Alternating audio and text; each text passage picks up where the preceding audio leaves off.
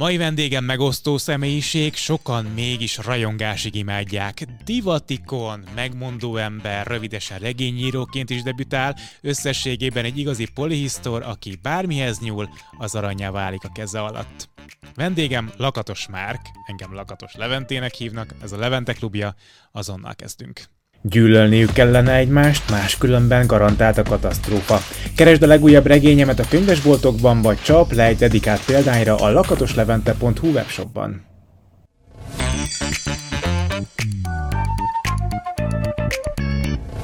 Szia Márk Üdva Klubban. Hello. Igyekeztem hozzád öltözni. Látom, hogy óriás csillagszóró de, vagy. De te visszafogottabb vagy ma, mint én. Ahogy GVM mondaná, csillámszórónak öltöztél. Csillámpóninak leginkább. Nagyon jó, tetszik. Ugye? Minden, ami csillag, meg flitter, az divat most, nem? Most nagyon. Hát nézzek, hát, tele van minden bolt azzal. Ezt, ezt, ezt mondom. Tehát én nagyon divatos vagyok, ugye? Nagyon. Na, szuper, oké, köszönöm. Figyelj már, az első kérdésem az egy ilyen általánosabb kérdés, de szeretem feltenni a vendégeknek, hogy képbe kerüljek velük. Aha. Szerinted... Hogy az... hívnak? Honnan jöttél, hány éves vagy, és mi a kedvenc tantárgyad. Igen, igen. igen. Szerinted az emberek hogyan gondolkodnak rólad? Mit látnak benned, vagy milyen embernek látnak téged? Hát mivel nagyon megosztó ember vagyok, ezért vannak, akik látni sem bírnak, és gyakorlatilag az első mondatommal irritálom őket és egy, hát hogy ők minek látnak, valószínűleg, hát ugye ezek a sztereotípiák, amik mindig jönnek, hogy te még melegnek is a legrosszabb példa vagy, meg hogy rólad ítélik meg a melegeket, hát ez az egyik. A másik az ugye az, amit mondjuk hát igen, főleg, főleg akik nem ismernek, vagy akik így ebből el, elutasítanak, az, az e mentén, vagy azok ennek a dolognak a mentén állítják ki ezt a véleményt. Akik meg szeretnek, azok meg, azok meg egy olyan véleménnyel vannak rólam, hogy például azok, akik az oldalaimat követik, az a több százer ember, hogy hogy hát igen, te vagy az a furcsa, külön, szerethető, jófej, érzékeny ember, aki, aki a nőket ugye milyen szépen kezelte a műsoraiban, és milyen sok nőnek adtál önbizalmat, és hogyan viszonyulsz az emberekhez. Persze néha hiszt is, néha hülye vagy, néha ez vagy, néha az, az, az vagy, de így szeretünk, ahogy vagy. Uh-huh. Szerinted ez a megítélés, ami a negatív oldala a megítélésednek, ez abból fakadhat, hogy valahogy a, melegeket, főleg a közszereplőket inkább egy ilyen bohót látják az emberek? Tehát akár gondolok a, a Cilára, aki azért kicsit túltolja ezt a fajta attitűdöt, mm, kicsit szerintem téged is így láthatnak, nem? Tehát, hogy az öltözködés miatt, meg a, meg a, a beszélstílus miatt ez oka lehet szerinted? Hát szerintem Attila nem öltözködik különösebben. Nem, tehát, nem, hogy a kommunikációra, a, a kommunikációra igen. Figyelj, hát mi nagy barátok voltunk sokáig, tehát azért ez például egy érdekes de dolog, mert... egymásra akkor? Hát, de nem kicsi, tehát eleve ugye a nevét is tőlem kapta. Aha. És egyébként ez egy érdekes dolog, mert többször följön az a TikTok oldalamon, vagy itt ott, ott hogy nem, nem unod már, hogy a Cilát utánzod, és akkor tudod így mindig végig, végig gondoltam.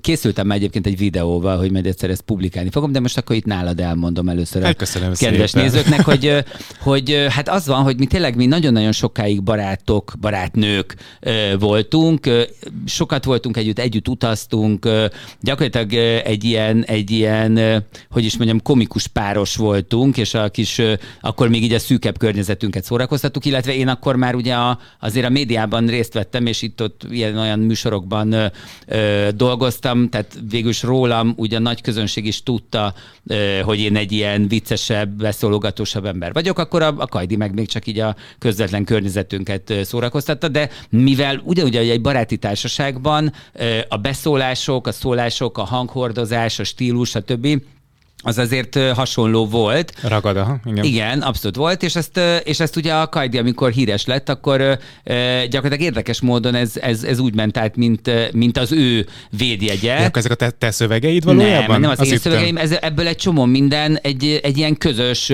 viccelődés volt. Aha. Aztán ő kifejlesztette a saját, mint a pifanyukámat és a többit, de az, hogy egyébként egy ilyen kicsit affektáló, kicsit ilyen parodisztikus hangvételben beszélünk dolgokról, az egy közös élmény volt. Úgyhogy ezt most innen is szeretném mondani, hogy ha valakit ez zavar, akkor nézze csak a Cilát. Amúgy meg, amúgy meg az van, hogy hogy én tudok így is, meg úgy is beszélni. A Cilus azért már elment igazából így ebbe a, ebbe a, ebbe a saját paródiájába is, ami egyébként tök szórakoztató, meg tök sikeres, tehát a nagy komikusoknak mindig van egy ilyen karaktere, amit visznek. Viszont Anna, az, azon meg ne csodálkozom senki, hogyha néha én is előveszem ezt a hangomat, hiszen sokáig használtam. Akinek nem tetszik, kapcsoljon át a csekettőre. De hogy ez például azért alakulhatott így ki, mert könnyebb elfogadtatni magad azzal, a, azzal az attitűddel, ami egy sztereotípiára hajaz? Tehát, hogy van-e, van-e a melegek Ezt a Partizán is megkérdezte, hogy ugye a... a Ott az Oli úrral példáloztak, igen, de, de valahogy erre így nem kérdezett rá a Marci szerintem konkrétan, hogy az elfogadás segíti -e, hogy így, így, így kommunikálsz, mondjuk ö, olyan helyen, ahol, ahol nehezebben tolerálják a melegséget. Én szerintem ez nem, nem az a kérdés, hogy ettől fogadnak el e jobban vagy sem, hanem ez, ez attól függ, hogy ugye a melegek között is van sokféle ö, csoport vagy trend, van, aki a férfi férfiasságot szeretné túlkompenzálni magában, mert azt gondolja, hogy azért, mert meleg, ezért neki inkább férfiasabban kell viselkednie, kommunikálnia, mert akkor majd elfogadja ő a társadalom, őt a társadalom. Van olyan meleg, aki, aki gyakorlatilag próbál heteró lenni azért, hogy a heteró társadalomba beilleszkedjen és elfogadtassa magát, tehát kvázi heteró a heterónál.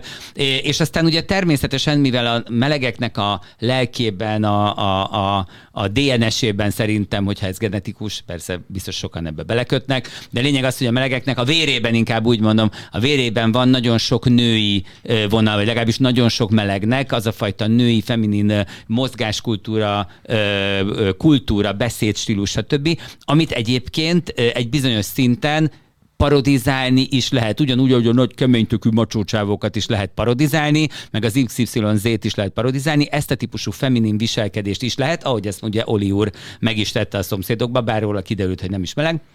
És van egy olyan része egyébként a melegeknek, ahol az úgynevezett asszonykodás, vagy hajtűdobálás, vagy bármilyen dolog, az egy egyébként egy nagyon szórakoztató ö, válfaja a, a viselkedésnek, vagy a kommunikációnak. Egyrészt melegkörön belül is, meg ha kilépsz a melegkörből, akkor is, mert ez a fajta ilyen feminin viselkedés sokszor egyébként ö, ö, vicces, parodisztikus, ahogy ezt a Kajdi csinálja, aki gyakorlatilag ugye egy házmesternőt, meg egy, meg egy, meg egy idős hölgyet, ugye az az ő nagymama képét, és a többit gyúr össze egy ilyen meleg és öreg lány figurába, és ez egyébként vicces. Van, aki ezen röhög, van, akinek ez tetszik, van, akinek ez szimpatikus, ugye egyébként sokszor a rádió kabaréban és a kabaréban is a, az ilyen nem váltó paródiák a legizgalmasabbak, elég, hogyha mondjuk Habban Péter ö, és Körmendi és ö, és Márkus László három mhm. nővérére gondolunk, vagy katonénére, vagy XY-re, tehát a férfiak nőként viselkednek, nőnek költöznek, azért az egy nagyon vicces, ősi momentum, egyáltalán a nemváltás az nagyon régi ősi színházi és drámai és egyébként komikus Görögöktől kezdve, igen. komikus formula is, és természetesen akkor, amikor ez egy ilyen homofób, a melegek ellen kiátszott társadalomban mutatkozik meg, akkor meg sokszor ugye egy ilyen óriási vörös posztó, és lehet ugrani lá, rá a homofóboknak, meg bárkinek, akinek egy kicsit is ez problémát jelent. De ettől függetlenül, érted, ha én így érzem jól magam, meg így ö, vagyok önazonos, akkor miért ne csináljam? Én nem, ugye ezt is sokszor a fejemhez vágják, hogy mondod, hogy így milyen példát mutatsz a melegekről. Én nem akarok példát mutatni a melegekről, én nem is akarok a melegek ö, nem tudom, jelen. Hát olyan szócsöve. szempontból nem, tehát a, a jogaikért nagyon szívesen és mindig is kiállok, és hogyha bántják őket és homofób törvényeket hoznak, akkor csinálok pólókampányt, és összegyűjtünk pénzt, és felajánljuk a háttértársnak, hogy bárminek, de én nem akarok egy kvázi példaértékű, követendő példa meleg lennél, lakatos meg szeretnék lenni, aki úgy viselkedik, ahogy ez belőle jön, akinek tetszik, oké, okay, akinek nem, meg nem, de, de miattam ne azonosítsák a meleg közösséget, mert azon belül is nagyon sokféle meleg van. Uh-huh. Ugye alapvetően mondod, hogy megosztónak tartanak az emberek. Igen.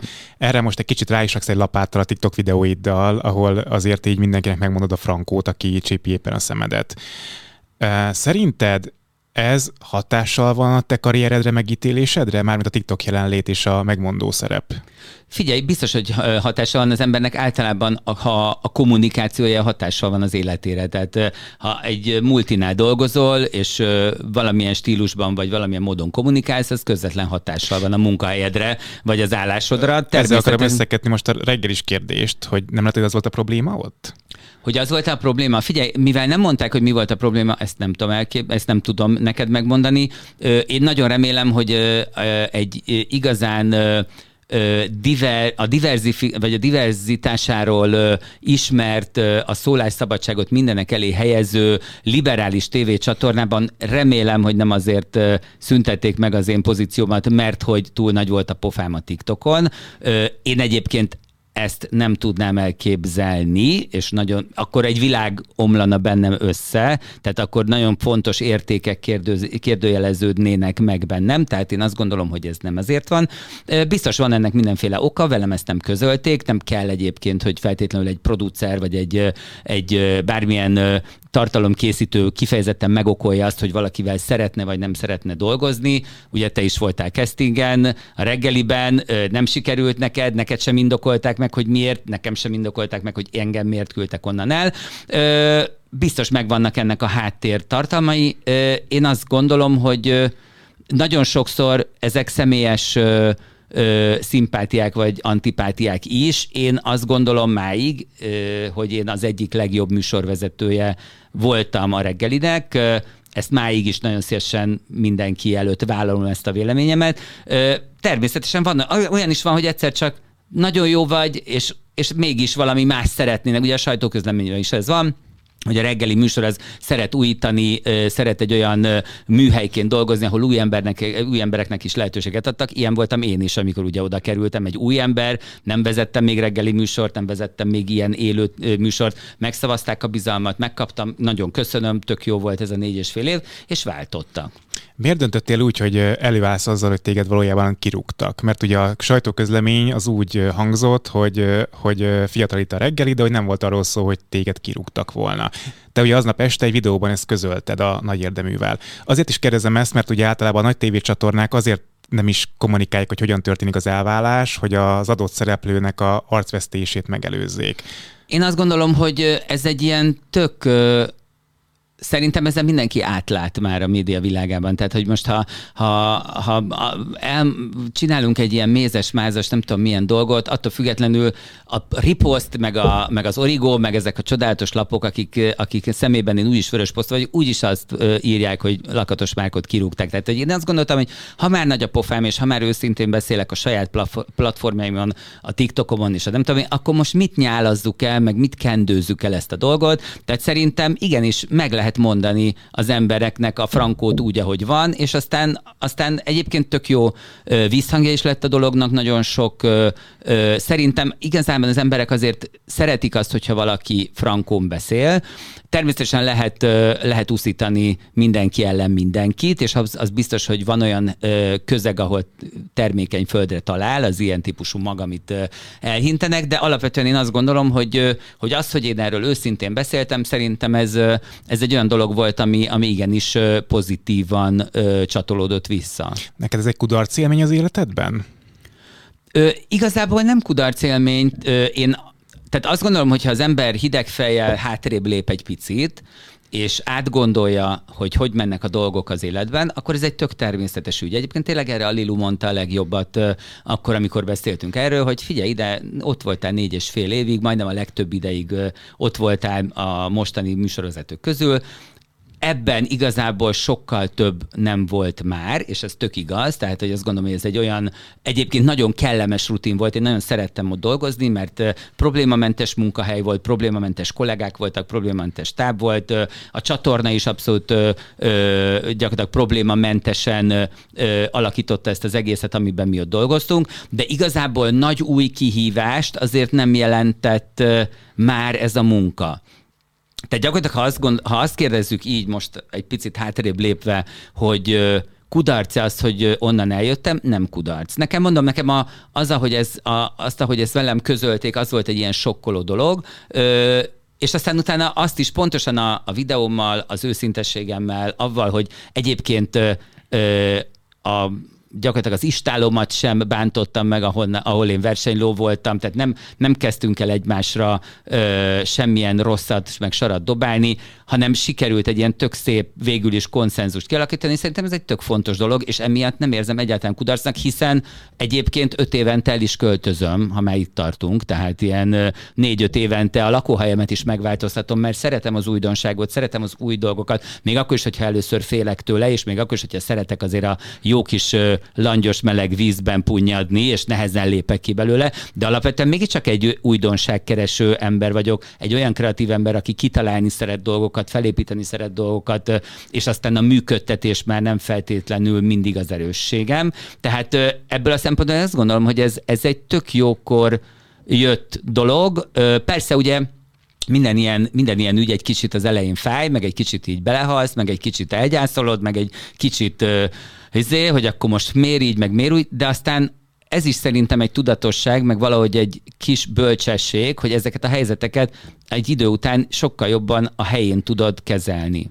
De akkor megéred. Azért kérdezem ezt, mert veled kapcsolatban azt lehet látni, hogy te mindig jókedvű vagy, mindig vidám vagy. Ehhez képest, hogy készültem fel belőled, azt tapasztaltam, hogy te vallod is, hogy szorongó típus vagy. Abszolút. És hogy, és hogy vannak mélypontok az életedben, vagy nehézség az életedben. Ez kívülről nem látszik szerintem egyáltalán. És hát úgy nem látszik, hogy ugye a reggeli most egy lezárult korszak, de volt más is az életedben, ami lezárult. A kolbászozó például az is lezárult, nem? Vagy ez még működik? Persze, hát az ugye a Covid-nál megszűnt a, a Hold utcai hát piac. Az, azért kezdem, hogy van több olyan projekt az életedben, aminek így vége szakadt. De hát az embereknek általában az életében Hát Vagy te, olyanok, te olyan embereket ismersz, akiknek, eh, akiknek eh, gyakorlatilag véget nem érő hát dolgaik figyelj, szerintem a, a, a, nézők egy részének a munkája szerintem 10-20 éve állandó például. Hát Tehát, vagy igen, vagy, vagy nem, vagy, vagy, vagy megszűnt a munkája a Covid alatt, az, vagy, az is vagy, lehet, vagy de most, de várjál, nem ezt most nem negatívként akarom felhozni, csak arra akarok vele beszélgetni, hogy ezeket hogy rendezed le magadba. Hogy Én szerintem egy... nagyon kevés olyan ember van, akinek az élete állandó. Levi, hát ráadásul gondolj már bele, hogy milyen elmúlt három-négy évben élünk.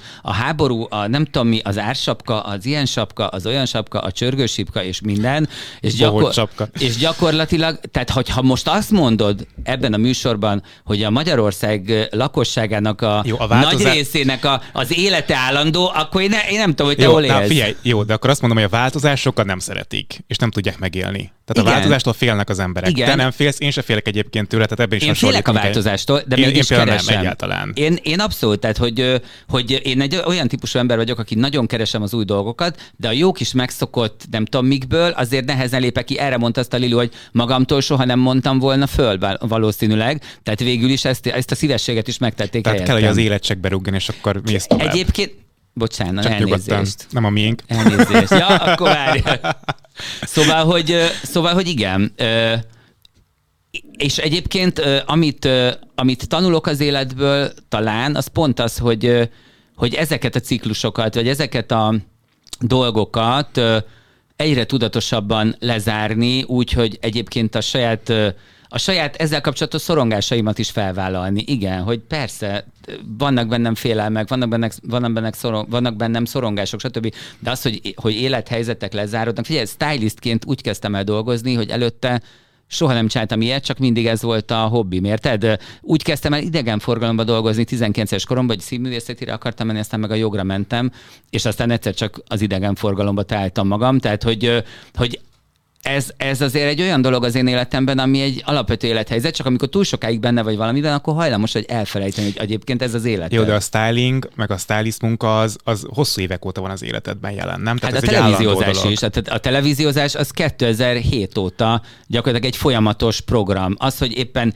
ilyen vagy olyan műsorban, ilyen szerepben, olyan szerepben, zsűritakként, szereplőként. Jó, de a reggel egy állandó munka volt, a többi pedig ilyen atok jelleggel felbukkanó hát, hát figyelj, hogyha most azt mondom, hogy a, az első három mega Megasztár az gyakorlatilag egy három éves széria volt, az gyakorlatilag ez meg egy négy és fél, tehát az is egy hosszú időszaka volt az életemnek.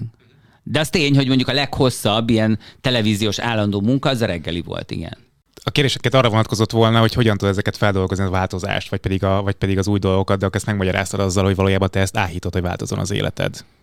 Igen, meg, meg, meg amit mondtam, hogy ahogy az ember dolgozik magán, terápiákra jár, egyáltalán próbál egy ilyen önismereti úton egyre jobban lépkedni előre, akkor gyakorlatilag valahogy ezzel, ezzel a tudatos, tudatosítási folyamattal az összes olyan ö, ilyen rizikos pontját az életednek, amit tudod, hogy mondjuk érzelmileg, vagy bármilyen szinten nehezebben élsz meg, vagy nehezebben mész neki, gyakorlatilag a, ezzel, ezzel a folyamattal egy picit mindig kevésbé éles a dolog. Tehát, hogyha ha, ha erre rágyúrsz, ha erre készülsz, ha erre tudod, hogy te egyébként erre nehezen reagálsz, vagy így reagálsz, vagy úgy reagálsz, ugye a pánik is erről szól, a pánikbetegség is, hogy, hogy, hogy egyre inkább megtanulod azt kezelni, hogy hogyan tudod magadban felismerni, és aztán lecsitítani, megnyugtatni ezeket a folyamatokat. És ez mind-mind egy olyan dolog, amivel amit azért tudsz megtenni, mert egyre inkább tudatosabban mész neki ezeknek az ügyeknek. Uh-huh.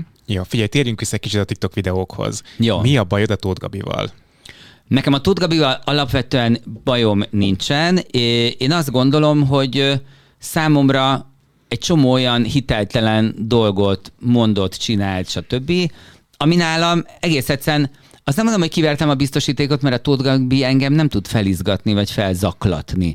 Viszont én azt gondolom, hogy nekem van egy olyan ö, ö, kritikus, csipkelődő, nem tudom milyen stílusom, ami, ahol ezt az, ezt az inger szintet már ö, megütötte, és akkor én erről elmondom a véleményemet az én stílusomban. Uh-huh. Tehát akkor nincsen személyes konfliktus köztetek, vagy ilyesmi? Nincsen. Én a Gabit egyébként semmi probléma nincs vele, mondom, hát én öltöztettem az első ö, Megasztár műsorába 16 évesen. Nincsen vele baj. Én azt gondolom, hogy alapvetően Szerintem ebben az egészben, amit mi csinálunk, amiben te is benne vagy a, a médiában, abban valamilyen fajta hitelesség az, ami fontos. Tehát, hogy konzekvens legyél ahhoz, amilyen te vagy, és amit te képviselsz. Tehát, hogyha ha folyamatosan kilóg a láb, érted? Az, az, az, az nem oké okay, szerintem. És ja, te nem érzed őszintének az ő jelenlétét. Én nem érzem őszintének, nem, igen, nem érzem hitelesnek sokszor, nem érzem ö, és ehhez képest viszont, ehhez képest viszont azt érzem, hogy hatalmas, tehát ilyen hatalmas, valami hatalmas polcról próbálja ő meg az, a, az embereknek a dolgait elmondani, ami, ami hát fura nekem.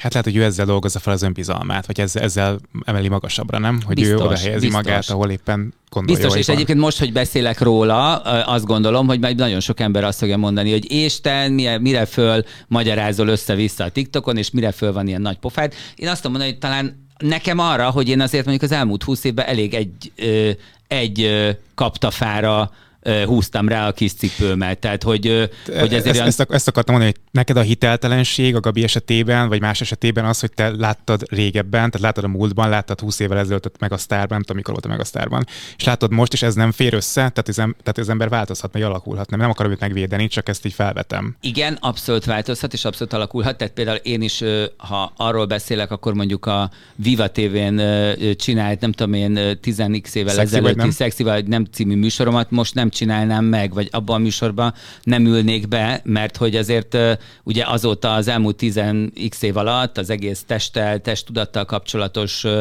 dolgokkal kapcsolatos gondolataink a világban azért nagyon sokat fejlődtek, változtak, és nekem is egy nagyon sok ügyben kinyílt a szemem, és, és, és megláttam azt, hogy ez, hogy tehát az, valószínűleg azt a részét nem csinálnám újra, de azért alapvetően a, az életemnek, az életfelfogásomnak, az értékeimnek, nem tudom minek a nagy részét, azt máig most is uh, ugyanúgy mutatom, mutatom be és vállalom. Uh-huh.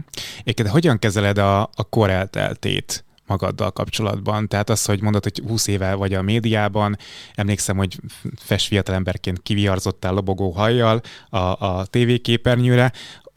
Zavar a? Vagy, vagy, vagy tudsz vele együtt élni? Te, igazából ez egy érdekes dolog, mert uh, igaz, nagyon nagyon fura, hogy azért alapvetően én belülről még mindig egy ilyen, sokszor egy ilyen tizenéves valakinek gondolom magam, mert, mert a nyitottságomban, a, a, az újdonságkeresésben és mindenben valahogy ezen a, ezen a, ezen a rétegen mozgok.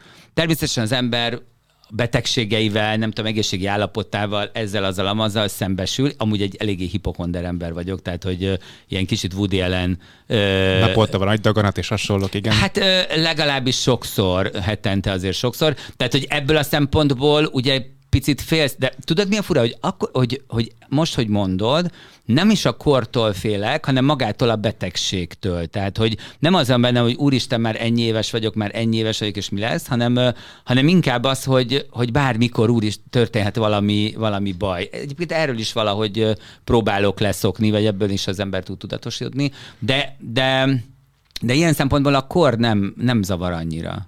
Azért kérdeztem ezt, mert ugye a meleg kultúrában azért a fiatalságnak, meg a, meg a szépségnek, meg a jótestnek van egyfajta nimbusza. Tehát, hogy, és nem csak a meleg kultúrában. Nem csak hát... a meleg kultúrában, de hogy most ugye rólad beszélgetünk.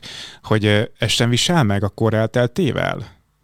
Nézd, én nem voltam soha egy ilyen tipikus nem tudom én, grinderező, vagy ilyen, ilyen. Tehát, hogy viszonylag elég korán lettem ismert, ez azt jelenti, hogy viszonylag elég korán kiestem majdnem az összes olyan ö, társkereső meleg oldalról, ahol egyébként részt veszek, tehát ott vagyok, redes a saját képemmel, de, de, hát azért, de hát azért valljuk meg, hogy ez egy kicsit lehetetlen, mission hmm. impossible, és inkább csak arra ad okot, hogy ha éppen olyan kedved van, akkor felidegesítsd magad, ha olyan kedved van, akkor meg röhögjél arra, hogy ki miért és hogyan kezd el veled ismert emberként ismerkedni.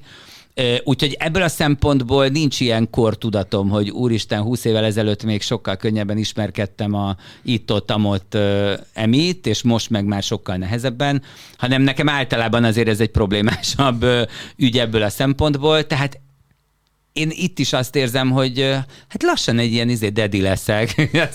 az meg úgyis divatos. Mami. igen, igen, mami.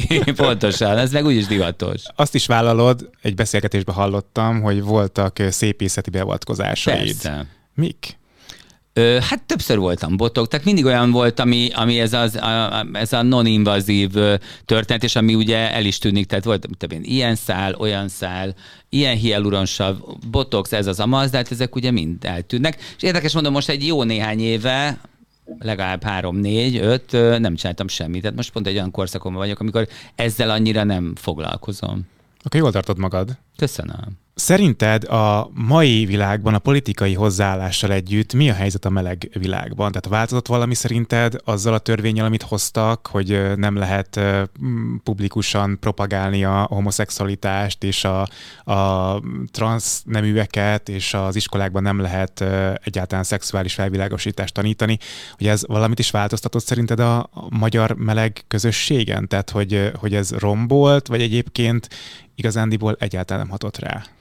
Szerintem nagyon sokat hatott rá, és ez, ez főleg azért nagyon destruktív, mert hogy ennek a, ennek a témának a felerősítése, a negatív felerősítése gyakorlatilag az utca emberében lévő homofóbiát is polgárjogusítja. És szerintem ez egy, ez egy rendkívül erkölcstelen és nagyon-nagyon aljas eszköz, főleg azért, mert tudjuk, hogy ez az arra szolgál, hogy egyébként egészen más ügyekről elterelje a figyelmet. És, és azért nagyon alantas, mert ha hiszünk, ha hiszünk abban, hogy az emberi kultúrát azt egy ilyen magasabb, rezgésű, spirituálisabb fokra kéne emelni, akkor én azt hiszem, hogy, hogy, hogy mindenfajta politikai hatalomnak ha nem a saját érdekeit nézi, azon kéne munkálkodnia, hogy az emberekben lévő ilyen alantasabb gyűlöleteket és félelemeket és nem tudom, fóbiákat, azokat megpróbálja leépíteni, picit feloldani, és egy kicsit magasabb szintre emelni a lakosságot és az embereket. Ez, hát kivéve, ez, hogy az összetartó erő éppen a politikai közösségben. És ez mindig, sajnos az a történelem általában ez volt, mert hogy a politikai élitnek általában mindig az volt a, a célja, hogy az embereket olyan nagyon magas szintre ne oktassák, még az egészségüket sem kell annyira nagyon ö, ö, a szívén viselnie állambácsinak, mert minél inkább félnek az emberek az egészségük és a, és a tudatlanságuk okán, annál egyszerűbb ugye azt mondani, hogy én vagyok a cáratyuska, és majd én jó megvédek mindenkit, mm. mert ti nagyon szegények vagytok, nagyon elesettek vagytok, meg egy kicsit buták is vagytok, mert nem tanítottunk meg titeket, viszont így szépen meg tudunk titeket védeni. Tehát, hogy, hogy ez egy nagyon-nagyon nagy probléma, és, és igen, tehát ilyenkor ki lehet mindig, a, mindig az ismeretlent, lehet a legjobban kijátszani. Hát ugye a melegség egy társadalomban, hogyha ezt nem kezelik jól, akkor ugye ez mindig egy ilyen fura ismeretlen dolog, mert egyébként a társadalomnak egy kis részére vonatkozik. És könnyű azt mondani, mivel ugye ez, ezek mögött évezredes tabuk és stb. állnak, hogy ez, a, ez az a fura, veszélyes, nem tudom milyen dolog, amivel tök jól lehet hergelni az embereket. Ugye a migránsokkal is azért lehet tök jól hergelni az embereket, mert nem nagyon ismeri az emberek nagy része az, hogy kik is ők, mik is ők, mit csinálnak, Honnan hogy csinálnak. jöttek emberek egyáltalán, vagy persze, sem? Persze, hát persze, ugye a dehumanizálás, ez egy nagyon régi politikai eszköz, amikor, a, amikor egész egyszerűen az ellenséget dehumanizáljuk, tehát gyakorlatilag elhitetjük az emberekkel azt, hogy ők nem is emberi lények, hiszen akkor nem kell se emberi jogokat, se semmiket figyelembe venni az ő esetükben. Uh-huh. A te fiatal korodban még azt hiszem, hogy, hogy éppen, hogy a kriminalizálás a melegségnek az kikerült a, a képből, vagy még akkor még kriminalizálták hát Nem is tudom, hogy ez mikor volt, szerintem az már 60-as években de akkor, akkor lett vége? Aha. Talán, de most nem vagyok biztos. Én se azért, azért próbálom tőled kiszedni, de akkor te se tudod. Nem Ná, tudom, pontosan... nálad, nálad, a te fiatal korodban, a te középiskolás korodban milyen volt az elfogadás, milyen volt a, a a melegekkel kapcsolatban a nézőpont? Hát figyelj, ez egy érdekes dolog, mert mert most pont azon próbálok, arra próbálok visszaemlékezni, hogy ez hogy volt, hogy egyáltalán hogy, hol hallottam én először azt, hogy buzi. Mm. De te magadról tudtad már gyerekkorod óta, hogy nem a normális rendszerint érdeklődsz az emberek iránt? Figyelj, ez elég egyértelmű volt, mert három éves koromtól mennyasszonyi ruhában, meg nem tudom, hogy mikben jártam farsangra, meg mindenhova. Tehát az, hogy, az, hogy én egyébként egy egy csodálatos hercegnő vagyok, aki várja a hercegét a nagyfehér lovon, azért ez nekem abszolút egyértelmű volt. Mm. Ö, és aztán amikor, amikor ebből elkezdett egy ilyen szexuális érdeklődés kialakulni a népmesei karakter mellett, vagy, vagy után, akkor meg tök természetes volt, hogy hát a, fe, én, a, én a herceget várom fehér lovon, tehát nekem a herceg tetszik, és, és a herceg iránt vonzódom. Még akkor is, hogyha ez egy rossz fiú, mert az persze ilyenkor rögtön bejön. Az főleg, hogyha rossz fiú. Persze, főleg, Igen. hogyha ez egy olyan herceg, aki rossz fiú. És tehát ez egy tök természetes dolog volt, termé- és fura módon például az általános iskolában igazi jó kis feminin, meleg duci fiúként, akire azt se tudták néha, hogy fiú vagy lány, és akkor ez, ebből már jöttek rögtön ezek a bullyingoló, shamingelő dolgok, ami, ami, ami először kezdett nekem ilyen izé lenni, hogy akkor most... De, de várjál, az Biztos volt, hogy fiú vagy? Tehát, hogy fiúnak tartod magad, férfinak? Figyelj, én ez, azért érdekes, ezen nagyon sokat gondolkodtam, és most, hogy írom a regényemet, ez, ez, ez, ez, ez csomó minden így előjön, hogy, hogy én soha nem tehát én soha nem mondtam ki azt magamról, hogy én egy fiú vagyok, vagy férfi vagyok, mert, mert hogy ugye nagyon-nagyon sokszor és sokkal erősebben a női karakterekkel identifikáltam magam.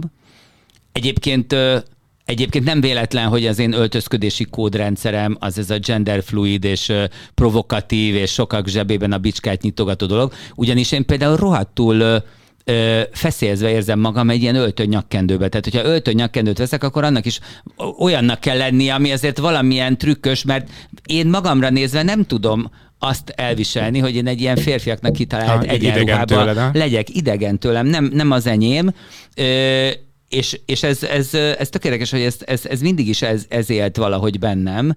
Miközben soha nem akartam mondjuk nem változtató műtétet. Mert, mert so, még óvodában dolg... sem iratkoztam föl rá. Igen, még nem, még nem, nem, nem akartak át, nem, nem, nem, nem. Mert nagyon sok olyan dolgot mondasz az interjúkban, ami, ami tök sokszor klasszikusan, hogyha, hogyha transzneműekkel beszélgetek, akkor azok előkerülnek. Ez a női, több, több a nő a lelkedben, Persze. mint az általában szokott lenni, az, hogy esküvőruhába bújtál, az, hogy hosszú hajadat nem tudták megkülönböztetni fiú vagy lány, ezért, ezért kérdeztem erre most Igen, rá. csak tudod, látod, szerintem pont akkor lenne egészséges, ha már ilyen normális, meg egészséges dolgokat csin- ö, hangoztatunk a társadalomban, pontosan akkor lenne egészséges egy társadalom, hogyha például embereknek nem kéne feltétlenül ahhoz a biológiai nemüket megváltoztatni, hogy a saját érzéseiknek, identitásuknak megfelelően tudjanak autentikus módon létezni egy közösségben. Mint ahogy erre egyébként ősi, meg indián, meg mindenféle közösségekben van példa, hogy ö,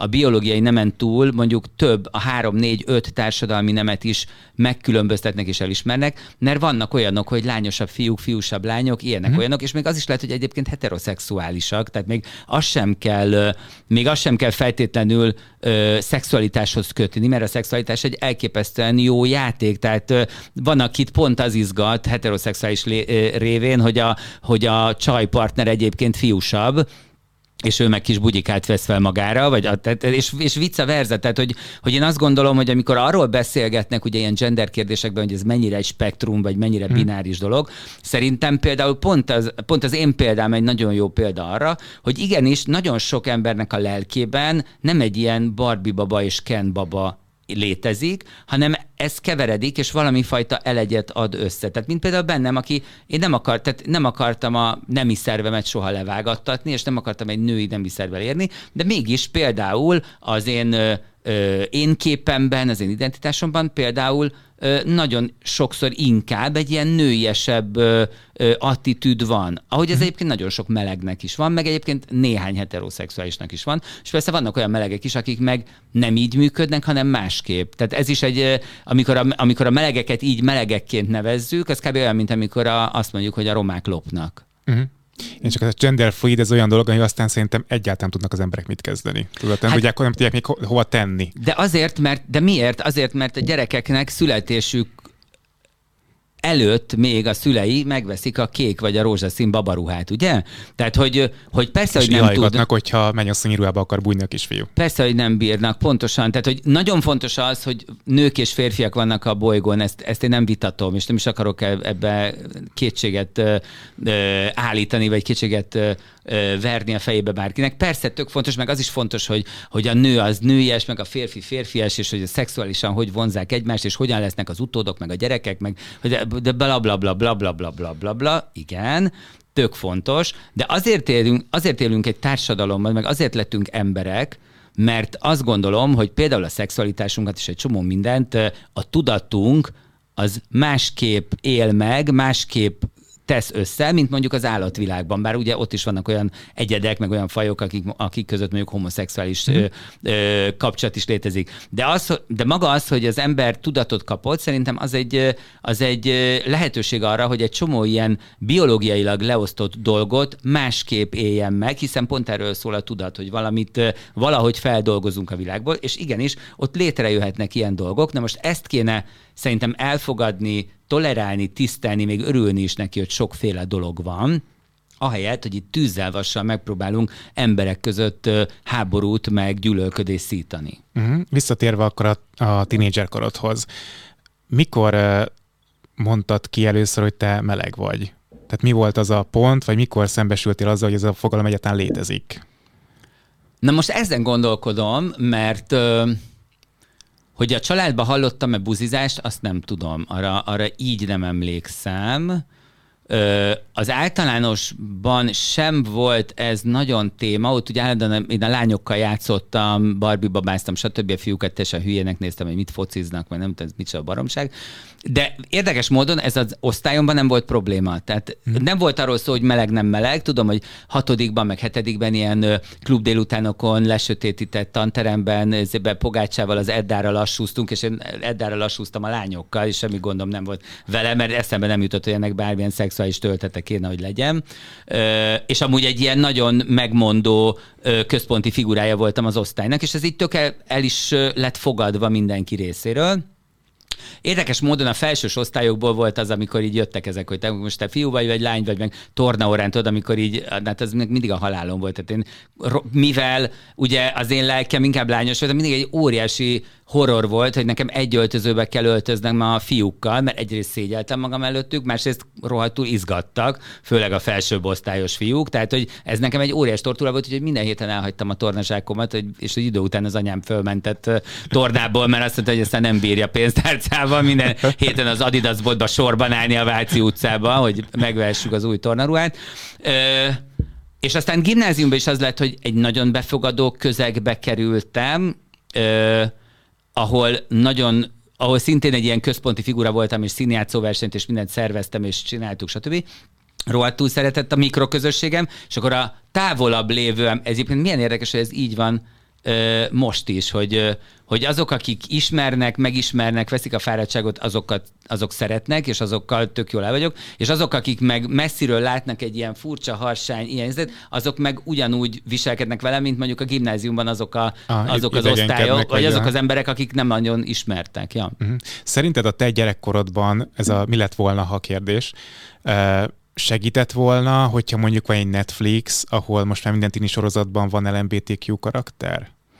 Figyelj, szerintem biztos, hogy az információ mindig segít. Tehát, hogyha, hogyha én mondjuk úgy növök föl, hogy hogy azt mondják, hogy fél, tök oké, okay, hogy te az oror, mint a kis, kis, kis királylányjal azonosítod magad a mesébe, ugye Meseország mindenkié. Tehát amikor, amikor, ha lett volna egy olyan mesekönyv, vagy egy olyan dolog, ami azt mondja, hogy figyelj, te így vagy jó, ahogy vagy, és próbáld meg a lehető legjobban megélni magad. Lehet, hogy sokkal kevesebb szorongás lenne bennem, vagy sokkal, lehet, hogy nem alakult volna ki egy pánik ö, ö, betegségem, vagy egy, lehet, hogy egy csomó minden dolog másképp alakul, mert ö, alapvetően azért ez a, ez a fajta ö, társadalmi közeg, ahol büntetik, beszólnak, bekiabálnak, nem tudom mi az embere, azért ez igenis növeli a szorongást, és attól függ, hogy ki mennyire érzékeny, kinek mennyire érzékeny a idegrendszere, ki mennyire művészlélek, vagy nem művészlélek, vagy, vagy bármi, nem kell ez művészléleknek sem lenni, ki mennyire érzékeny, ez egészen másképp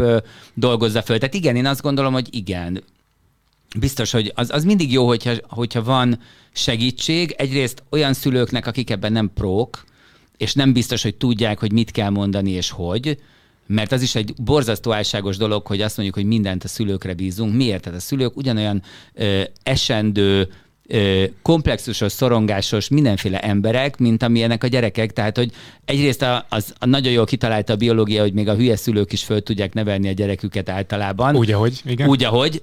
Ö, ha nem hagyják ott az útszélén, és aztán nem egy melegnek kell örökbe fogadnia.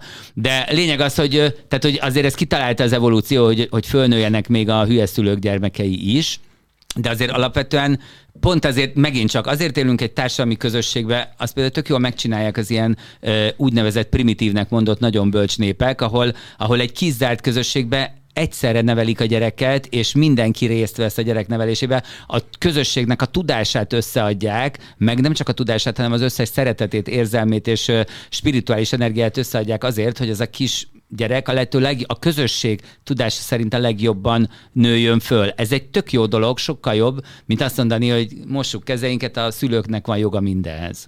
Mm, Oké, okay, csak egy könyvet ugye a szülő az eldönti, hogy megveszi vagy nem veszi meg. Egy stream platformon például, hogyha van egy sorozat, egy tini sorozat, vagy van akár egy felnőtt sorozat, ott akar vakatlanul bárki szembesül ezekkel a De témákkal. miért baj, ha szembesül? Nem, az a kérdés, csak nekem Tehát, szerintem nem baj, csak a kérdés az, hogy szerinted nincs túl tolva ez a téma?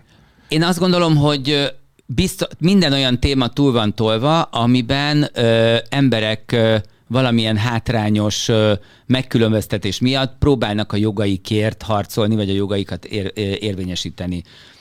A feminizmus nem volt túl tolva a 20. század elején, amikor a nők mondjuk több évezredes elnyomásból és, és gyakorlatilag ilyen függőségi szerepből megpróbáltak egyenjogúak lenni, de túl volt tolva kiröhögték egyébként a férfiak őket, és stigmatizálták egyébként a nagy keménytökű patriarchális társadalom, stigmatizálta a női egyenjogúság. Igen, szüfrazsetteknek, meg, meg ilyen gyakorlatilag nevetséges bohócoknak hívták őket, pont azokat, akik harcoltak azért, hogy ma a nők elvileg egyenlő, egyenlő joggal rendelkeznek, miközben még mindig nincs az.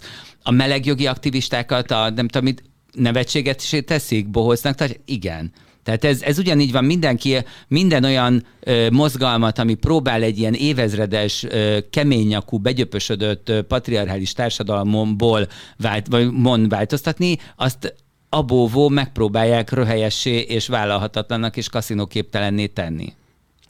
Tény, igen, csak hogy nem, nem visszás, vagy nem, nem hat pont ellentétesen az, hogyha túltolják ezt a témát a különböző felületeken? Tehát nem érzed a, ezt így? Figyelj, ez is egy olyan, olyan ö, elképesztő mantra, amit szintén azok adnak be az embereknek, akik ezt az egészet szeretnék elnyomni.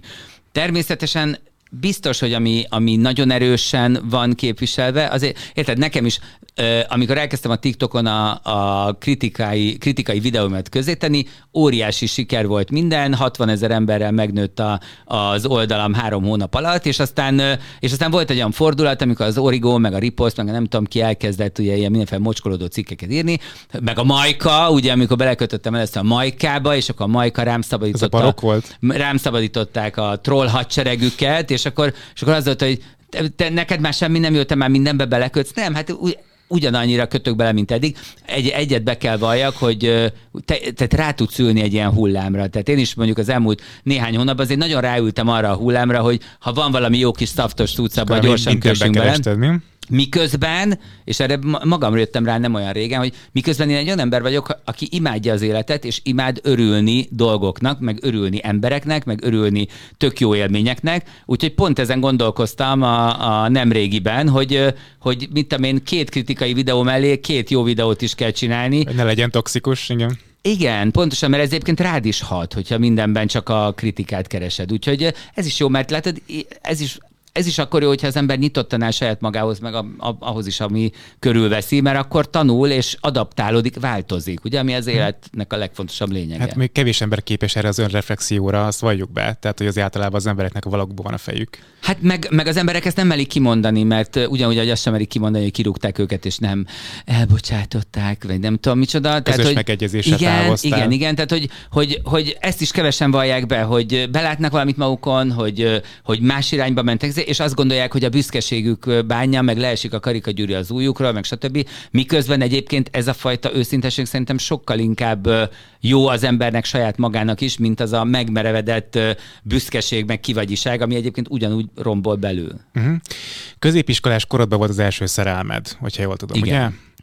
Hát nem, egyébként, mert gyerekkoromban is volt már kisgyerekkoromban. Az első beteljesült? Ja nem, az ilyen plátói volt, bár az egy nagyon érdekes barátság volt egy, egy atomfizikus gyerekével, erről majd írok a könyvemből, ben, ez egy, az egy nagyon szép kapcsolat, de igazából játszotársak voltunk, de hát persze én szerelmes voltam meg. De ez, ez, a, ez a kiskori. Igen. De a középiskolás, az beteljesült szerelem voltam. Hát azt sem, hát azt sem nevezném, nekem, az, nekem ezek a szerelmeim, ezek, ez is egy olyan dolog, hogy... Általában plátói? Ne, nem, nehéz le, nem, csak nehéz lenne megcímkézni. Tehát, hogy az, amit mondjuk, az, amit az emberek egy szerelemnek, vagy egy kapcsolatnak hívnak, vagy hívunk, és erre így rá lehet a címkét rakni, hogy ez a beteljesült szerelem, vagy ez a nem tudom mi. Nekem a kapcsolataim általában mindig ilyen speciálisabbak voltak, tehát hogy, hogy, hogy én magam se tudnám a címkét rárakni, hogy akkor az pontosan mi volt. Azt tudom, hogy óriási szerelem volt, ez, hogy hogy volt beteljesülve, és hogy nem, és egyáltalán mit jelent az, hogy beteljesült, aztán neked erre van egy jó definíciód? Hát, hogy volt szex, aha. De az már az annyi a beteljesült szerelemnek a lényege? Hát a köznyelv szerint igen. Tehát, hogyha azt mondja, hogy beteljesült szerelem, hogyha volt szex. Vagy hogyha... Hát ez, ez nem túl egyszerű így? Tehát, hogy hát, lehet az is, hogy van szex, és közben, de, de, közben te, mégis egy olyan... Te túl a kérdést, nem? Az biztos, lehet, de hogy én azt gondolom, hogy, hogy van egy olyan, tehát egy csomó olyan kapcsolat van, hogy egyébként hány olyan kapcsolat van, amiben van szex, vagy nincs szex, és nem azon múlik a dolog.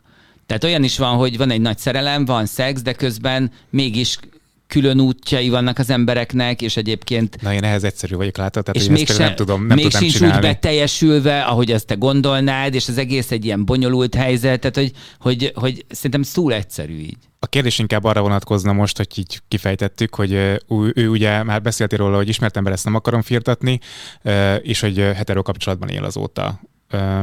Tégedeket általában a, a hetero, magukat heterónak tartó férfiak találnak meg? Hát, hogy ki kitalál meg, az, az egy, az egy, dolog, az egy dolog. De hát, te, te vadászol, értem. Jó, nem, kell, nem, ezt nem nevezném vadászatnak, mert akkor megint Puzsé Robertól megkapom a helyzét. Tehát, hogy, hogy én azt gondolom, hogy valahogy én ilyen mi embereket vonzok be. Lehet, hogy azért, mert hogy lehet, hogy azért, mert hogy mit tudom én, több nő él a lelkembe, mint mondjuk, nem tehát ez, ez, ez, ez egy bonyolult történet, hogy miért, de az tény, hogy, hogy, hogy a nagy szerelmeim azok mindig olyan, mindig olyan ö, ö, kapcsolatok voltak, ahol, ahol a másik fél sem volt teljesen tisztában avval, hogy ő most hogy is áll a dolgokkal. Uh-huh. Tehát valószínűleg ezért is vonzottuk egymást, és valószínűleg ezért is nem lehet a, a, a beteljesülésről olyan egyszerűen címkét készíteni, mint ahogy ezt kérdezted. Uh-huh. Ez egyébként ugyanígy van valószínűleg egy heteroszerelemnél is sokszor, most a, a szexuál, ezt a fajta ilyen szexuális címkét kivesszük, mert egyébként, hogyha nem kéne ennyire címkézni a szexualitás, hogy most ki hetero, meg ki homo, meg ki bi, mert egyébként kit érdekel most komolyan? Tehát, hogy a- mindenki azzal, aki éppen vonza, nem? Hát Tehát, de, hogy... de nem, tehát hogy miért kell ez, meg, meg, meg ha egyszer egy hetero férfi lefeküdt egy, egy meleggel, akkor onnantól kezdve nem lett már hetero, de kit érdekel, hogy ő hetero férfi vagy sem egyébként? Vagy őt, tehát érted, hogy, hogy ez, egy, ez, ez, egy, ez is egy olyan, egy ilyen olyan alacsony Hát jó, csak hogyha, szerintem. hogyha valaki heteronak tartja magát, és utána mondjuk belét habarodik, vagy elkezded vonzani, akkor ő azt összetörheti lelkileg, nem? Tehát, hogyha mondjuk ő de mindenki összetörhet lelkileg, én is összetörhetek lelkileg, De hogyha azt valaki... mondom, tehát jó, jó, jó, de azt mondom, hogy ő, ő most elkezd vonzódni egy férfi az úgy, hogy azt gondolja magára, hogy heteroszexuális, akkor benne az olyan traumát okoz. Na de, gondolom, hogyha, na de hogyha elkezd vonzódni, az, az ő benne van, nem? Az ő benne van, igen. Tehát persze, tehát mindenkinek, mindenkinek az életében ott a lehetőség, hogy a saját vonzalmai, meg a saját döntései, meg a saját mindenféle dolgai miatt traumatizálódjon, vagy valami olyan legyen az életében, amit utána saját magával el kell rendeznie. Tehát ez mindenhogy így van. Így van egy egy szexuális kapcsolatban is, de így van egy barátságban is, így van egy munkával vagy hivatással kapcsolatos dologban. Tehát, hogy az ember, az ember csak azt tudja csinálni, ami saját magában benne van. Ami nincsen benne, azt nem tudja csinálni. Mhm. Mert az nem ő. Tehát innentől kezdve az, hogy ő mit enged meg magának, és mit nem, mennyire kezeli szabadon a saját szexualitását, a felfogásait, elveit, erkölcseit, vagy bármit, tehát hogy hogyan áll össze, mint személyiség, azért az, azért azért ő felel, meg az az ő felelőssége. Igen, csak a legtöbb ember nem bontogatja így magát szerintem, meg nem elemzi így magát, hogy te ezt levezeted, hanem mondom, ennél sokkal sarkosabban gondolkodnak. Hát igen, tehát hogy én, persze, nagyon sok, sokan sarkosan gondolkodnak, és aztán a sok sarkosságtól mindenféle pszichoszomatikus betegségek jönnek elő, mert uh, ahelyett, hogy próbálnának saját maguk felé is nyitni, vagy nyílni, és, és kérdéseket feltenni maguknak, még akkor is, hogyha rohadt kínos, vagy még akkor is, hogyha, hogyha mélyre megy, még akkor is, hogyha ezekkel a kérdésekkel félelmek, meg ilyen furcsa démonok jönnek elő. Azok is ők maguk, meg azok is mi magunk vagyunk, tehát én a magamról is beszélek. Tehát, mm. hogy, hogy az, amikor én keresem azt, hogy én ki vagyok, és mi vagyok, és mit csinálok, akkor, akkor sokszor nagyon félelmetes, vagy kényelmetlen dolgok jönnek elő, mert a, a, a, egyébként egy nagyon-nagyon okos, öreg nem, nem öreg, nagyon-nagyon okos ö, ö, professzor mondta azt, hogy hát ugye az agykéreg az ennyi, és a gerincvelő az hozzá ennyi, tehát akkor gondoljuk már el, hogy mi van a tudatunkban, és mi van ame- amellett a tudatalattinkban, meg a tudattalanunkban, ahol elképesztő dolgok vannak. Na most ez, ez mind mi vagyunk. Mm. És az, hogy ebben mennyire, prób- te mennyire tudunk ebben, ebben Elmélyülni. elmélyülni, meg egyáltalán mit tudunk ezzel kezdeni, ez rólunk, ez, ez rajtunk múlik. 18 év körül voltam, amikor kiköltöztél Madridba, ugye? Akkor coming out apukádnak az autóba, ezt nem is akarom elmeséltetni veled, mert valójában ezt már több helyen elmesélted. Nem tudtam rólad, hogy te Madridban drag queenként dolgoztál. Bizony, Tehát bizony, ez nekem bizony. kimaradt valahogy a, a rólad szóló Mert még nem volt social media levikém, és például az egy tök érdekes dolog, hogy nincsen De egy nem, nem posztoltam egy ilyen mert képet. nincs egy fotóm se róla. Tényleg? Mert e, persze, hát akkor nem volt se okostelefon, se social media, se semmi, tehát hogy igazából én ott úgy dolgoztam le azt a két évet, amíg kint voltam, hogy tehát nem tehát még rádiót, még szó, mi a rádiótelefon, tehát még mobiltelefon se volt. Emlékszem az anyámékat is, meg mindenkit a otthoni, a bérelt lakásban, meg fülkékből hívtam föl. Tehát ez egy tök érdekes dolog, és aztán amikor idejöttem Magyarországra, és itt még ezt csináltam egy, egy-másfél évig, akkor is valahogy most pont most kérdeztem meg azokat, akikkel olyan, abban az időszakban együtt voltunk, meg akár együtt léptünk föl, mert ugye most, hogy írom a könyvemet, ezért ez, ez, egy, ez egy fontos része az életemnek, és kezded hogy nincs, tehát nincsenek ilyen közös fotók, vagy nem tudom, tehát ilyen tök fura, akkor még nem, nem, nem ment ez a buliba fotózkodunk, koncerten fotózkodunk, nem tudom mi, tök másképpen éltük az életünket. Azt miért hagytad abba? Azért hagytam abba, mert, mert amikor ide hazajöttem, és én voltam itt az első, és a Betty Blue, és egy csomó mindenki az én hatásomra lett drag queen, mert ugye travestik voltak már régebben is, vagy olyan, olyan előadó művészek, akiknek ugye transvestita művész a nevük, a Csepitől kezdve az Irénen Neked mi volt a neved? Nekem kérlek szépen La Singara, ugye a cigánylány az volt, a, mert ugye jö- Magyarországról jöttem, és ott az ungárot meg a szingárot, az ekte összekeverik. Szóval tudom, hogy amikor én, amikor én idegenforgalomban dolgoztam, és jöttek ide a spanyol csoportok, akkor, akkor abstart mindenki a, az, az ungárót, a magyart, meg a szingárot azt összekeverte, és akkor ez lett az én ottani becenevem. Tehát, hogy előttem itt is dolgoztak természetesen úgynevezett a Zsazsa Tax és a többiek, de ugye a drag queen azért ebben az egész transvestita uh, entertainer karakterben azért egy ilyen nagyon új vonal volt pont így a 80-as évek vége, 90-es években, uh, amikor én kint voltam, úgyhogy azért ez egy más történet volt. Hazajöttem, akkor volt ugye a nagy rév korszaka ugye a magyar társadalomnak és parti kultúrának, és akkor még nem nagyon tudták, hogy milyen, aki járt mondjuk Ibizán vagy Madridba, az kapizsgálta, hogy ez micsoda, de ezért itthon ez egy ismeretlen dolog volt, és akkor így végig dolgoztam az összes diszkot, a Palásztól kezdve a flirtig, tehát ilyen olyan vadregényes sztorik voltak, hogy ezt el sem hiszed, de azért itthon ez nem az volt, amit én mondjuk Ibizán vagy Madridban él, megéltem, meg Barcelonában, és és aztán így elkezdtek mellettem így megjelenni még ilyen típusú ö, ö, ilyen típusú emberek, és olyan, olyan más volt a színvonal, hogy én azt gondoltam, hogy akkor én köszönöm szépen, de nekem ennyi, ennyi ebből elég volt. És aztán most például pont a Chicagóval jött egy ilyen új vonulat, hogy ott ugye pont a Béres Attila fölkért egy ilyen kvázi drag karakterre, és, ez, és újra, újra ugye dragként végig nyomtam a Csikágot, aminek jövőre is lesz három és Iszonyatosan jó, mert nagyon szeretem, hiszen ugye ez a fajta női karakter, ez bennem él azóta is, és egyébként a drag queen az pont ennek az egésznek egy ilyen parodisztikus camp irányvonala, már pedig ugye, hogy az elején a Cilával elindítottuk, elindítottuk ezt a dolgot, nekem ez a parodisztikus eltúlzott camp vonal, ez mindig is nagyon a sajátom volt. Egyébként a divatban is, a stylingban is, tehát nekem a less is more az nem létezik, nekem a more is more az, ami, ami, ami létezik, és ez egy életfelfogás, és én ezt nagyon örülök, hogy mit tudom én, 25 év táblatában ez így vissza, visszakanyarodott ez a dolog hozzám. Szólni kell, hogy az Alföldi Robertnek vagyok az őrült nők ketrecébe, hogyha van egy megüresedés, akkor így Mennél szívesen.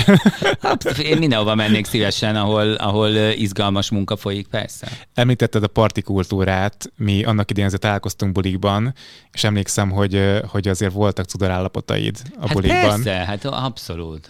És azt mondtad is, hogy drogoztál, tehát fogyasztottál drogot. Ez mennyire, mennyire volt ö, ö, gyakori, vagy mennyire volt állandó? Figyelj, hát én azt gondolom, hogy aki abban az időszakban sokat éjszakázott, már pedig én már csak a, a munkám miatt is, vagy a drag kedésem miatt is sokat éjszakáztam, az szerintem elég sok esetben fogyasztott drogot, és ezt én is abszolút aláírom, és abszolút vállalom, elévülési határidőn túl vagyok, úgyhogy, úgyhogy de hogy jöttél le róla például? Mert azért sok, sok olyan drogot fogyasztottál, hogy egy interjúban mondtad kokaint és a sok, amik az elég addiktív szerek, nem? Igen, de valahogy érdekes módon egyik a másikra abba tudtam hagyni. Én, én ö, ö, tehát ilyen típusú függőségeim nem nagyon alakulnak ki, még akkor sem, hogyha intenzíven csinálok valamit. Ö, ö, gyakorlatilag egyik a másikra hagytam abba. Uh-huh. Jó. Okay. De akkor, amikor te ezekben a bulikba voltál, és engem láttál, akkor te be voltál drogozva? Én nem drogoztam soha. Te életedben nem Egy drogoztál? Egy szívtam el soha. Soha? Soha. Csak alkohol maximum. De még abból tudok sokat. Mm. Mm-hmm. Beszélgessünk a divatról, aztán majd akarok a könyvre is kérdezni majd. A divat világát most megrázta egy botrány, ez a Balenciaga botrány, ahol éppen kisgyerekeket fotóztak le szadómazó szedbe öltöztetett macikkal vagy hátitáskákkal, ami egyébként pont rímel a magyar hozzáállása, a homoszexualitás, pedofília, ez egy pedofília, pedofil kampánynak tartott uh, kis uh, anyag lett. Te mit gondolsz róla? Hogyan vélekedsz erről a kampányról? Hát szerintem ez egy óriási hiba volt, mert és ezen most ugye nagyon sokat vitatkoznak a világban, hogy mennyire hekkelték meg a Valenciágát, mennyire ö, volt ez valami ö, nagy kitervelt, ö, nem tudom mi, összeesküvés ellenük, bármi is volt, az biztos, hogy egy ilyen típusú divat cégnél az, hogy ö, hogy egy ilyen komoly, kreatív, ellenőrzői struktúrán át tudott menni ez a dolog, az, az egy óriási blamázs, és egy, és egy hatalmas botrány. Tehát, hogy ez, ez nem kérdés.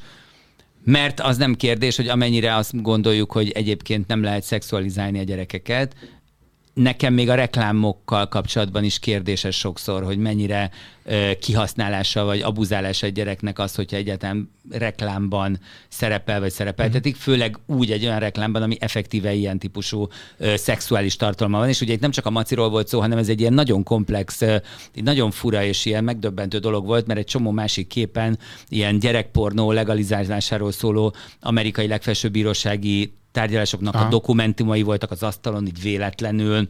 Nem tudom, tehát egy ilyen, azért is gondolkodnak sokan azon, hogy ez egy ilyen nagy átverés volt, mert mert olyan, mintha ezt így kitervelték volna a Balenciaga ellen, de ez csak akkor lehet kitervelni. De ki ezt ki? A konkurencia? Hát az LVMH, a Gucci, például, a, Repta, az, a Gucci az a Balenciaga tőkés csoporthoz tartozik. Bocs, igen, nem de mondjuk az LVMH, a Louis Vuitton, akinek egyébként a karácsonyi kampányában egy kis cuki maci jön, megy egy videóban, egy ilyen animációs videóban, ah. amit ráadásul itt forgattak Magyarországon. Tehát nagyon fura, hogy mindenki macival ö, dolgozott az idén, de egyébként persze mindig minden körül ilyen összeesküvési kampányok vannak, de érted, ilyen összeesküvés csak akkor tudsz valaki ellen csinálni, hogyha tudod azt, hogy ennyire hülyék, hogy nem nézik meg, hogy mi van a fotón, és nem nézik meg, hogy mi van. Tehát, De ez, ez hivatalos anyag volt, tehát ez nem egy, nem egy fék kiszivárgott valami, hanem nem, ez, ez a, ez a Balenciaga oldalán megjelent kampány volt, amit azonnal levettek, és, és, és, és elég sokáig tartotta, míg erre valahogy reagáltak, elég borzasztó hülyen reagáltak PR szempontból. Nem, nem, nem, ők, nem ők találták ki, hogy ilyesmi volt a hát, reakció, hogy, Mert hogy igen, ugye ezt, ezt a kampányt mondjuk egy kreatív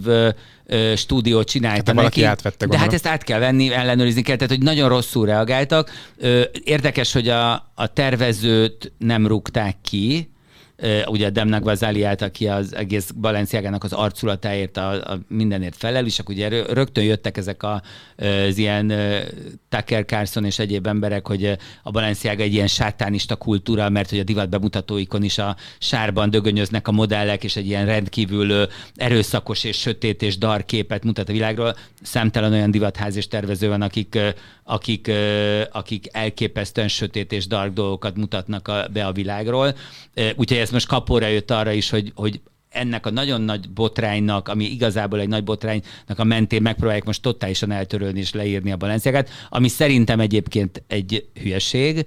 Most, most tettem ki pont a Facebookomra egy olyan videót, ami Kriszt, az isteni Krisztobál Balenciágának, annak a ö, 20. századi csodálatos divattervezőnek a munkáit mutatja, aki az egyik legnagyobb szabász és tervező óriás volt, és akinek a márkáját most egy XYZ csoport csinálja. Tehát mm-hmm. azért eltörölni egy márkát, egy egy örökséget, a, a, az nemzetközi divat történetnek egy elképesztő fontos dolgát, mert volt egy hülye, meg volt egy, voltak hülyék, meg volt egy olyan ö, csapat, aki nagyon elrontott valamit. Szerintem ez teljesen ö, nagy baromság, mint ahogy érted a Balenciaga cipőknek a, a TikTokon való ilyen ö, hisztérikus felgyújtása, meg tönkretétel, ami Mennyi most így... egy Balenciaga cipő?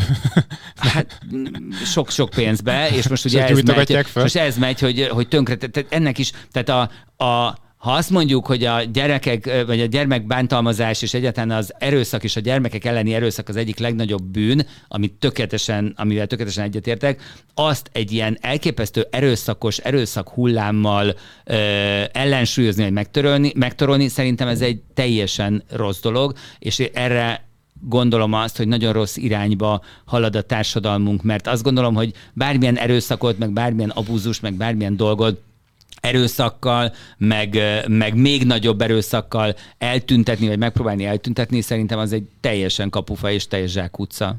Miért van ennyire túlározva a, a, a divat? A Gucci, a Louis Vuitton, meg ezek az alapanyag miatt, vagy pedig egy idea miatt, amit hozzácsatolnak az emberek? Hát régen az alapanyag miatt volt, tehát ugye ezek mind ilyen nagyon kézműves technikával készülő, egyébként a Louis Vuitton meg a Gucci is bőrönd, meg táska készítő cégek voltak, ahol ilyen elképesztő anyagokból elképesztő minőségű dolgot készítettek a nagyon gazdagoknak, és aztán ahogy uh, ahogy óriásivá váltak a cégek, és egyébként belépett a divatba nagyon erősen a reklámipar is, és, meg, és egyébként kikoptak a tervezők ezek, közül, ezek mögül, a házak mögül, és óriási nagy tőkés csoportoknak az ászlós hajói lettek, stb. stb. És változott a társadalom, és változott a, változtak a generációk, és változottak a trendek, ezért egyre inkább azt látjuk, hogy most az E-generációt ö, próbálja meg, mint jövő fogyasztót mindenki megfogni, akik ugye tudjuk, hogy csak edzőcipőben és kapucnis pulcsiban tudnak gondolkodni, tehát gyakorlatilag, gyakorlatilag átment a lux luxus márkáknak a termékcsoportja egy olyan alapanyagból, olyan egyszerűsített dolgokból készült termékekre, amit az Z-generáció is, amivel az Z-generáció is azonosságot tud érezni természetesen ugyanannyiért árulva, mint akkor, amikor még Kashmirból és nem tudom miből készültek a termékek. Gyakorlatilag mit veszel meg? Instagram kultúrában élünk, képi kultúrában élünk, a képet veszed meg arról, hogy te mit szeretnél az Instagramra föltölteni, ugye a Gucci-nak és egy csomó mindenki másnak vannak már kifejezetten csak virtuálisan létező termékeket, termékei, amit számítógépes játékokban a karaktereidre tudsz ráadni, és nem tudom micsoda, tehát ez, a, ez, ez is az egyik jövője a divatnak, Aha. hiszen mi a lényeg? Az a lényeg, hogy te identifikáld magad, hozzá ö, láncold magad a vágy titokzatos tárgyához, de az, ha már te virtuálisan létezel és számítógépen egy karakter vagy az napod nagy részében, akkor nem kell, hogy az igazi lábadon legyen egy igazi Gucci cipő, hanem sokkal jobban megéri az neked, hogyha ö, a karakteredre veszel mondjuk 30 vagy 40 dollárért egy Gucci cipő ö, tervet, mert hiszen, hogyha abban játszol ö, napi 10 órát, akkor az a lényeg, hogy ott hogyan látnak az emberek. Tehát a metaverzumban is lesz majd Gucci meg Adidas. Hát abszolút, abszolút. Az, a nagy márkák azok teljesen nyitnak már a metaverzum felé, az NFT-k felé, és mindenféle, ahogy a divat maga is virtualizálódik, hiszen ahogy az életterünknek egyre nagyobb részét töltjük virtuális közegben, egyre fontosabb az, hogy ott hogy nézünk ki, és ott mit csinálunk. Uh-huh. Te nem gondolkoztál azon, hogy tervez egyébként ö, kollekciókat és saját márkát indíts? Én ugye jelmezeket szoktam tervezni, sok helyre, színházba, operába, filmbe, tévésorozatba, stb. Ö, a divattervezés maga ö, érdekel ne, de az egy olyan, az egy olyan terület, ami, ami égeti a milliárdokat, tehát mm. nem véletlen, hogy, hogy Magyarországról is igazából csak a Nanuska tudott nemzetközileg elismert márka lenni, avval a sok milliárddal, amit belepumpáltak, és amit aztán ügyesen, ügyesen kezeltek ugye a márka tulajdonosai. Abban azt abszolút tervezem, hogy a, hogy a szalonomhoz, tehát a Lakatos meg szalon vendégköréhez kapcsolódóan valami olyan fajta olyan fajta tevékenységet csináljak, ami arról szól, hogy nagyon sokan, akik jönnek hozzánk, azért bármennyire is sokféle helyről hozunk ruhákat, nem feltétlenül mindig azt találjuk meg, ami a legjobb, és ugye nekem az elmúlt húsz évben az a tapasztalatom összegyűlt, összegyűlt, ami arról szól, hogy hogyan lehet nőket, akiknek kérdéseik vagy bizonytalanságuk van saját magukkal, úgy fölöltöztetni, hogy boldogak legyenek velük. Úgyhogy ezen gondolkoztam, sokkal inkább egy ilyen egy ilyen Rothschild Klára típusú dolgot, mert Rothschild Klárika se volt egy klasszikus divattervező, ugye ő azt csinálta, hogy jött-ment a világban a különféle divatheteken, vagy megvette, vagy ellopta azokat a, azokat a szabás mintákat, amiket aztán itthon Budapesten a vendég körére alkalmazott. Akkor Aha. még ezt senki nem hívta lopásnak, meg senki nem mondta azt, hogy ez egy bűn lenne, nagyon sokan ezt csinálták. Inspirálódott, na. Igen, de hogy egyébként ezzel sincsen semmi baj, tehát hogy hogy ugye itt a nyugati világban el vagyunk ájulva az individumtól, meg attól, hogy kinek mi a szellemi terméke és hogy és micsoda. Ázsiában meg, meg, meg keleten azért ennek egészen más hagyománya van, a művészetben is, meg mindenhol hmm. máshol is, hogy a, az egyénnek milyen nimbusza van, vagy a közösségnek milyen nimbusza van. Tehát én azt gondolom, hogy például egy ilyet szívesen csinálnék, de azt nem sokat gondolkoztam ezen, de sem a Covid, sem pedig a mostani gazdasági helyzet nem olyan talaj szerintem, ahol most egy ruhamárkát érdemes elindítani, de, de ezzel mondjuk szívesen foglalkoznék, illetve kollaborációkkal, tehát ö, sokszor volt már olyan, hogy divatházakkal kollaboráltam egy-egy ilyen speciális kollekcióban, most is majd készül valami izgalmas a jövőben, de, de egy saját márkát elindítani az akkora nagy pénzigény, hogy hogy, hogy ezt lehet, hogy már nem vállalnám be. Uh-huh. Még egy utolsó kérdés a divat kapcsán, ami szerintem sok embert érdekel a véleményed ezzel kapcsolatban. Szerinted stílusba ki-e a koppintás viselése? a replika viselése. Képzeld el, hogy ez, ez ugye egy nagyon érdekes dolog, ahhoz kapcsolódik, amiről az előbb beszéltünk, hogy hogy az, a valódi vagy a hamis az milyen értéket képvisel. Tehát, hogy az, a, maga az ötlet, vagy maga az image a fontos-e, vagy, a, vagy, vagy az, hogy a Gucci boltba vedd meg a, a Gucci cipődet. És ugye ebben nagyon tehát a régi vágású, régi vonalas fogyasztók, azok azt mondják, hogy ők semmi áron nem vennének hamisítványt, miközben azt látod, hogy az Z-generáció között terjed nagyon sok olyan trend a, trend a TikTokon, ami azt mondja, hogy a, a fake az sokkal vagányabb, meg menőbb, mint, a, mint, a, mint az igazi hiszen ugye a TikTokon azért sokkal, sokkal gyorsabban, meg sokkal, hát hogy is milyen váratlanabbul változnak a trendek, és ez például egy tök érdekes dolog, hogy, hogy a Z generáció például így visszanyúl már a fake meg a real kérdéséhez, ami mm. nagyon sok kérdést veszt fel, esztétikailag is. Tehát egy jó másolat az mitől rosszabb, mint egy igazi. Ráadásul ugye a másolatoknak a nagy részét ugyanazokban a gyárakban, ugyanazokon a gépsorokon csinálják, mint Tényleg? az igazi Gucci cipőket. Persze, csak túlszalad egy picit Kínában a gyártósor, vagy nem véletlenül, tudom egészen véletlenül. Sőt, nagyon sok, olyan, nagyon sok olyan van, ami mondjuk nem kerül be egy kollekcióba, de a tervező tervezte, és, a, és egyébként a gyárban csinálták meg. Tehát, hogy, hogy, hogy eleve egy olyan korban, ahol képi kép, egyre inkább a kép fontos, és nem a valóság, ott gyakorlatilag a kép igazsága az megteremti a valóság helyetti igazságot, úgyhogy ezek már ilyen nagyon izgalmas, jövőbe mutató kérdések. Mm, mert a Gucci filmben volt egy olyan rész, ahol pont a replikákról beszéltek, és a, a Gucci örült annak, hogy van másolat, és van koppintás, és van olcsón eladott termék, mert ezzel fogja növelni majd az ismertségét a márkának. Ezek érdekes fel, vagy hozzáállások vannak, ki azt mondja, hogy igen, de az is igaz, hogy, hogy, hogy ha nagyon sokat és nagyon nagy mértékben másolják, akkor viszont az a vevőkör, aki megvenné, az már nem feltétlenül veszi hmm. meg, tehát hogy, hogy sokféle hatása lehet ennek a dolognak. Én, ele, én alapvetően azt nem tudom, vagy az egy érdekes kihívása a kultúránknak, hogy ez a igazi vagy, vagy hamisított, ez, ez milyen irányba fog menni a jövőben. Jó, kanyarodjunk rá a könyvedre. Ugye most a reggeliből való távozásodnál említetted, hogy regényírásba kezdesz. De hogy most utalgattál a könyvre, ez inkább egy ilyen életrajzszerű dolog lesz, nem? Ez egy regény lesz. Ö... Ilyen nára is, ilyen életedből merített regény? Hát figyelj, gyakorlatilag azért szerintem mindenki... Nem, nem akartalak gyomron szúrni, bocsánat. Ne, én elolva, kézzel, hogy elolvastam a Nárainak uh, majdnem 1500 oldalát, két, oh. két könyvét, a, a legelsőt meg a legutolsót, mert az az, ami a leginkább ugye életrajzi elemekkel tarkított. Tehát gondolom, te is azért magadról írsz, még akkor is, hogyha kitalálsz sztorikat, tehát általában mindenki saját hát magát írja Benne meg. a karakterekbe, de azért nem azt írom, hogy velem történt. Hát igen, én nem is akarok még nagyon sokat spoilerezni a, erről a dologról, de lényeg az, hogy ez egy borzasztóan jó új kihívás, ami, ami, ami, ami engem nagyon felizgat, mert hát egyébként pontosan az a fajta az a fajta dolog, hogy az ember magában keresgél, és magát, magára reflektál, és, és magával dialógusban van, arra ez, ez egy szerintem nagyon jó dolog, de gondolom ezt te, te meg tud erősíteni. Hát abszolút, tehát nekem ez a terápiám az írás valójában, ott elemzem mm. magamat, meg nézek szembe saját magammal. Mm. De ja. ezzel már dolgozol. Mm-hmm. Mikor a tervezed? Nem árulok el ilyen részleteket. Hát jó, de most nézik a rajongóit, és akkor most nem adsz neki Hát akkor várják morzsát. is, várják őrülten. És Kövessenek a Facebookon, az Instagram, a TikTokon, és fogod hozni a hírt, amikor igen. megjelenik. Már köszönöm, itt volt, és örülök, hogy beszéltünk egymással. Én Szerintem fontos szépen. témákat érintettünk, hasznos szerintem sok nézőnek. Gyere majd vissza máskor is. Rendben, köszönöm. Köszönöm. Ha tetszett a beszélgetés, iratkozz fel a csatornára, nyomj rá a csengőikorra, hogy az jelezze, hogyha új videó érkezik, nézd meg a korábbi beszélgetéseket, szólj hozzájuk, lájkold őket, és hogyha van kedved, akkor kövess a különböző social media platformokon, például az Instagramon, vagy most már a TikTokon is. Ez a műsor a Béton közösség tagja.